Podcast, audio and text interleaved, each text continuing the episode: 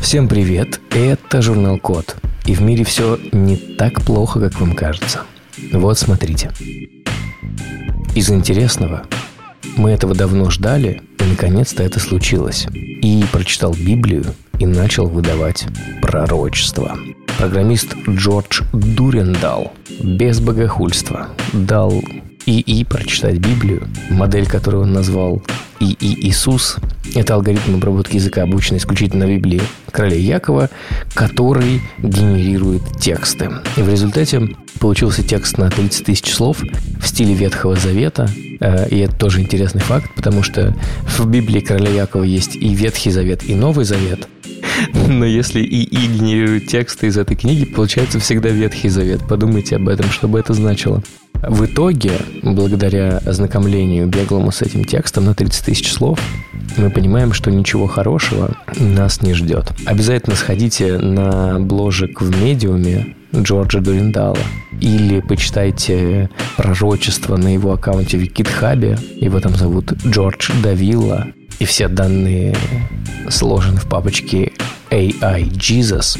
Ссылки ищите на нашем сайте thecode.media. Читайте и пророчество, и будете знать, что будет завтра. Или нет, это не точно, но крайне интересно. Очередная интересная нейронка будет определять, кто занервничал в аэропорту. Например, международная команда программистов разработала интересный алгоритм, который умеет определять нервных людей. Ну, точнее, людей, которые производят повторяющиеся действия. Давайте разберемся. Сверточные нейросети способны распознавать разные движения людей, но у них есть проблемы с похожими действиями. Например, если кто-то почесался или много раз потрогал лицо. Это мы понимаем, что это повторяющееся нормальное действие, а нейронка слегка офигевает. Поэтому эти самые чуваки из международной команды программистов создали нейронку, которая разбирается в нюансах повторяющихся человеческих действий. Она способна с высокой точностью различать определенные категории действий. Сейчас она уже умеет видеть аплодисменты. Казалось бы, аплодисменты – это же так просто, но не для машинного обучения. В общем, сейчас аплодисменты уже побеждены. Нейронка сможет определить, довольны люди или нет. Также она умеет следить за движениями в боксе, видеть махание руками, бег трусцой, обычный бег и ходьбу.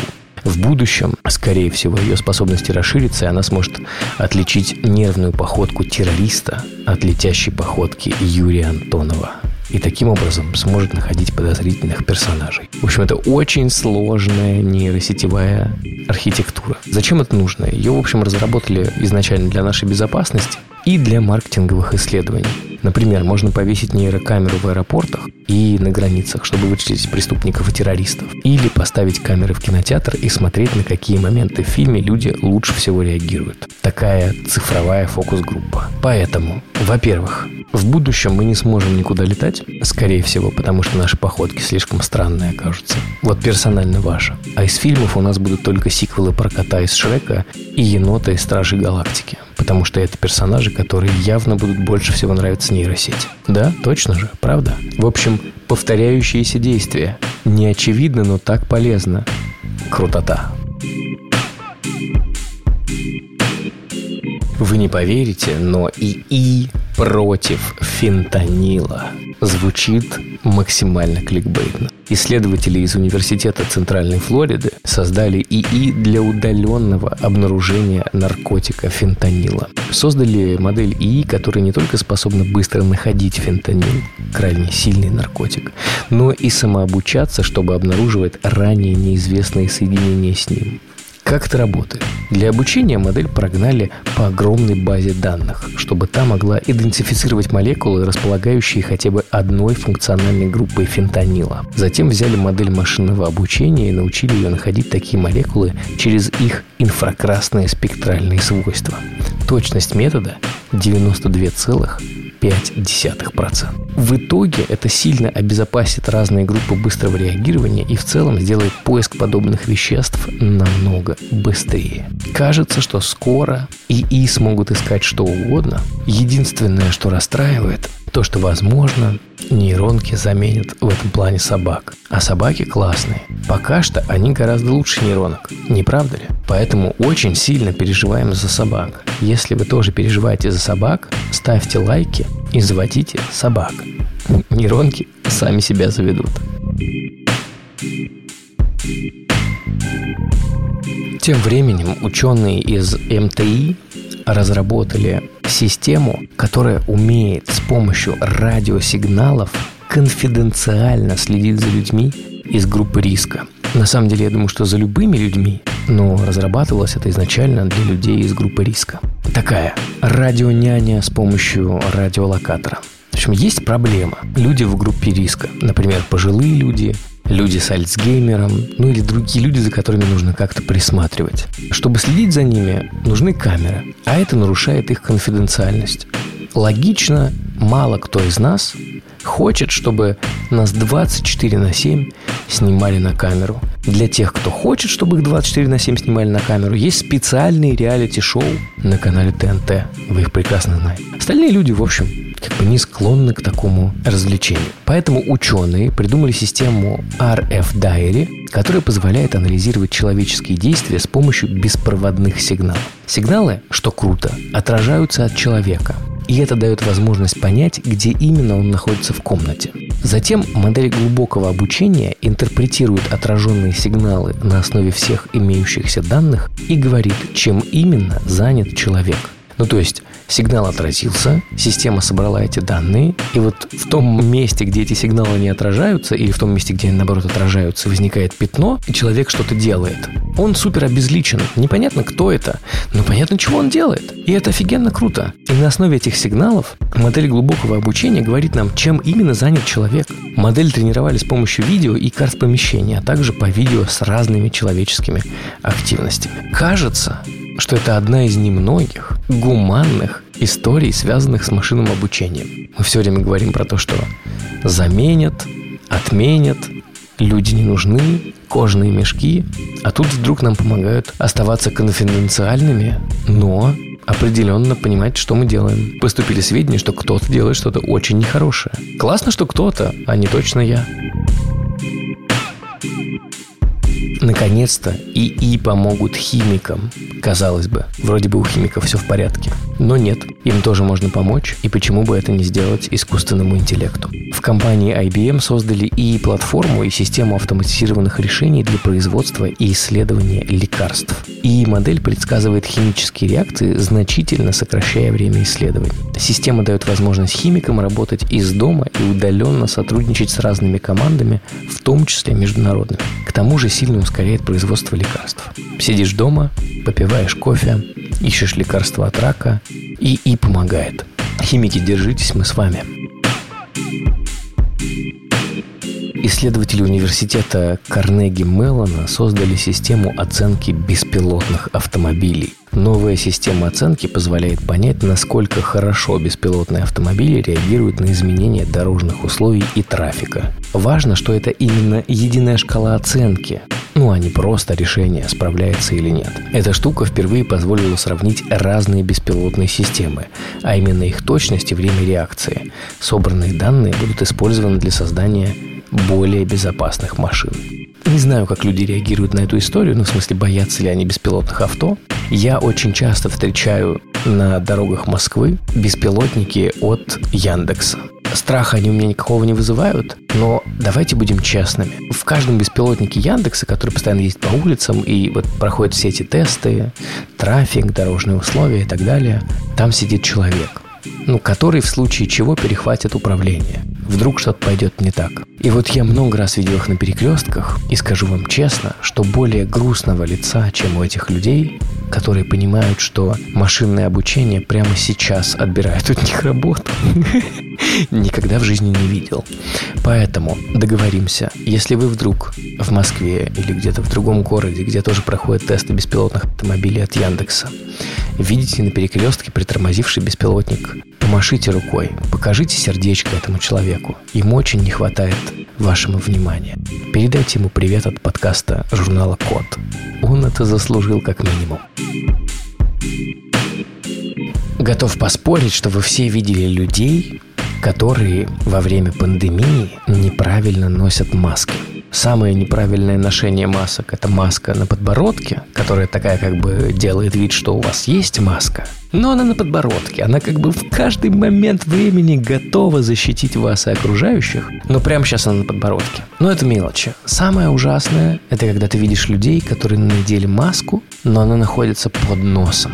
Но важно еще учитывать э, определенный момент. Все эти маски, которые вы носите, они одноразовые. И если не рассматривать э, треды на Reddit с масками, которые сушатся на балконе, кажется, что все в порядке. А если вы в курсе, то приходится разбираться с этим. Например, как международная команда ученых при поддержке Института фундаментальных исследований ТАТА из Индии. Они придумали, как перезаряжать маски класса N95. Эти маски N95, они классные. Их используют медики при контакте с особо опасными вирусами и используют многие люди для того, чтобы выйти на улицу во время пандемии. Сейчас это супер актуально, сами понимаете. Эти маски фильтруют воздух с помощью электростатических процессов. Логично, что они быстро теряют эффективность, особенно при повышенной влажности. С электростатическими процессами при повышенной влажности большие проблемы.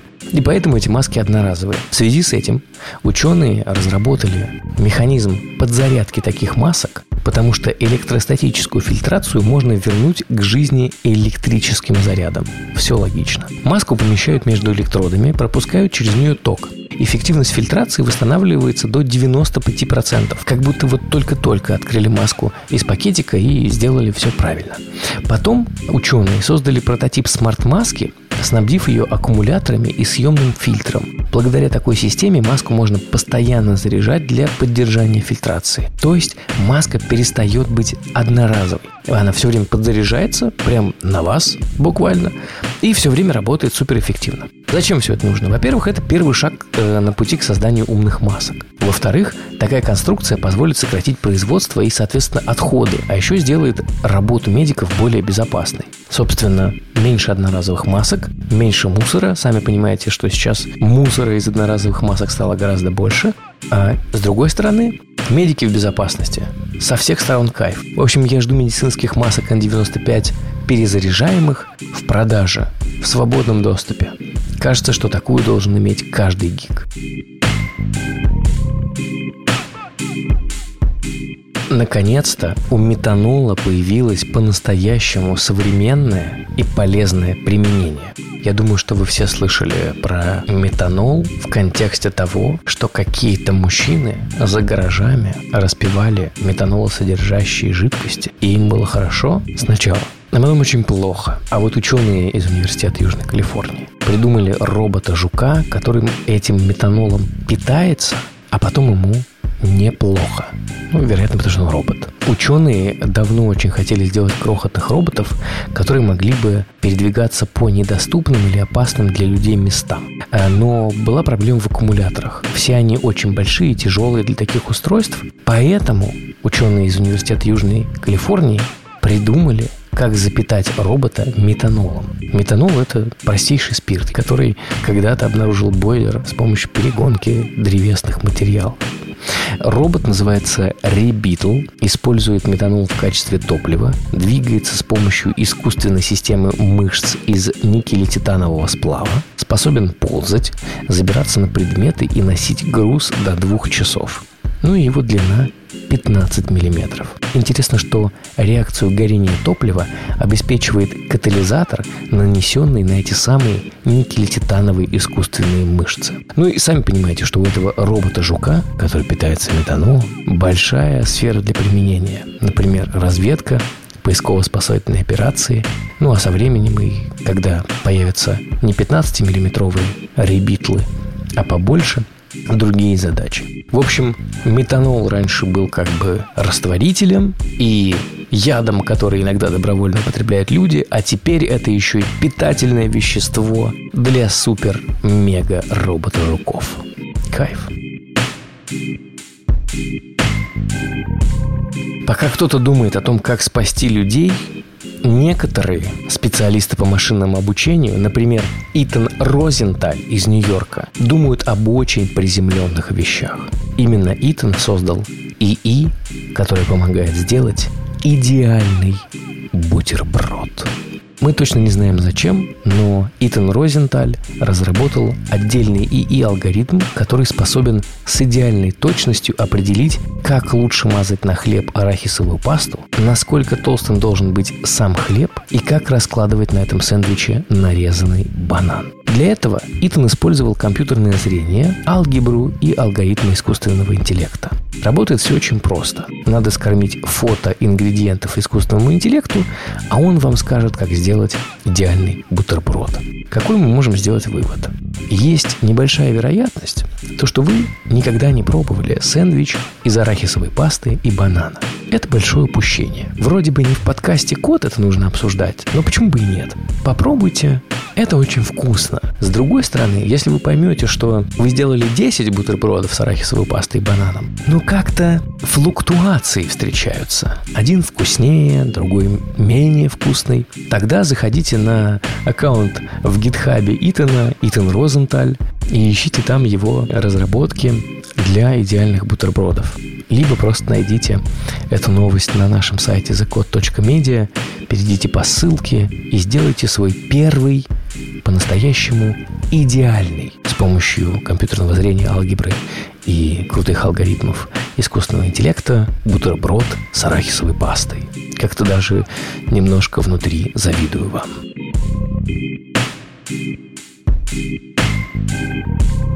Оказалось, что ТикТок интересует не только правительство Соединенных Штатов Америки и возбуждает в них интерес закрыть его, потому что это все происки китайцев, но и интересует стартапы. Например, стартап Мусио. Они придумали интересную штуку. ИИ, которая помогает найти идеальное аудио для вирусных тиктоков. У ТикТока очень интересные алгоритмы. Э, любое видео может попасть в рекомендации и стать вирусным. И самое интересное, что ТикТок особо не рассказывает, как эти алгоритмы работают и как они отбирают видео для рекомендаций. Поэтому специалисты из стартапа Musio или Muzio решили, что раз вы нам не рассказываете, сами мы вроде тоже не можем разобраться, как это работает, а вот ИИ точно сможет во всем разобраться. Поэтому взяли 120 топ-песен приложения и отдали их нейронке. Она их очень детально изучила и выдала результат. Все треки пропустили через систему тегов метаданных, чтобы выявить ключевые элементы успеха. И оказалось, что самый популярный жанр в ТикТоке – это хип-хоп. И очень важно, чтобы этот хип-хоп качал. Тогда вероятность вирусности вашего видео вырастает в разы. Для чего все это? Ну, как я и говорил, все для того, чтобы попасть в рекомендации. На основании собранных данных автор песен Brittle Beer даже выпустил трек, который должен принести ему популярность. Посмотрим, чем все это закончится. Ну а если вы все никак не можете покорить Олимп ТикТока, знайте, что искусственный интеллект уже идет, чтобы вам помочь.